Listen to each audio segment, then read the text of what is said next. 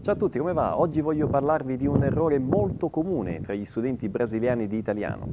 Eh, l'errore consiste nell'utilizzare il verbo tenere col significato di eh, possedere. Questo è sbagliato perché in italiano il concetto di possesso, quindi possedere, si esprime generalmente col verbo avere.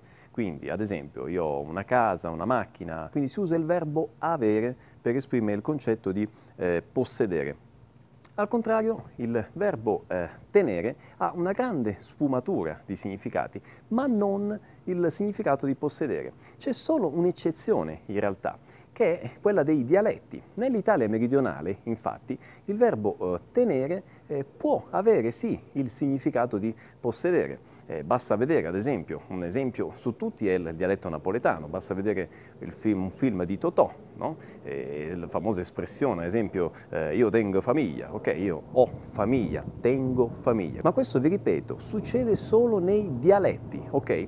E quindi forse l'influenza della discendenza, ovviamente italiana, il fatto che in famiglia, eh, parte dei genitori o dei nonni, di molti brasiliani si parlasse il dialetto, questo sicuramente può aver influito nel fatto che eh, molti studenti eh, incorrono in questo, in questo errore. Okay? Ma veniamo adesso invece ai reali, in italiano, reali significati del verbo tenere. Eh, vi dicevo, il verbo tenere ha una grande sfumatura, grande varietà di significati, eh, però i tre principali significati sono i seguenti e sono Prima di tutto, tenere come nel senso di stringere, ok? Stringere qualcosa tra le mani o stringere qualcosa eh, tra le braccia. Ad esempio, eh, tenere in mano il cellulare. Eh, io tengo in mano una penna. Oppure tengo tra le braccia un bambino, ok? Tengo mio figlio tra le braccia, ok? Quindi nel senso di stringere tra le mani, stringere tra le braccia. Quindi semplicemente segurare, ok?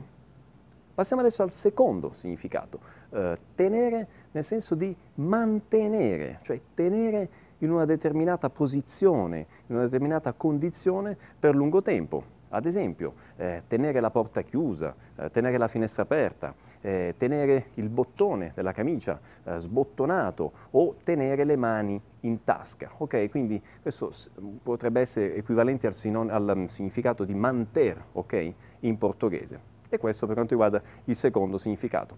Ma andiamo adesso ad un terzo significato. Eh, tenere nel senso di sostenere qualcuno, di stare dalla parte di qualcuno. Ad esempio, in un contesto di eh, una sfida politica, no? ci sono due candidati, si può tenere per un candidato tenere per un altro candidato.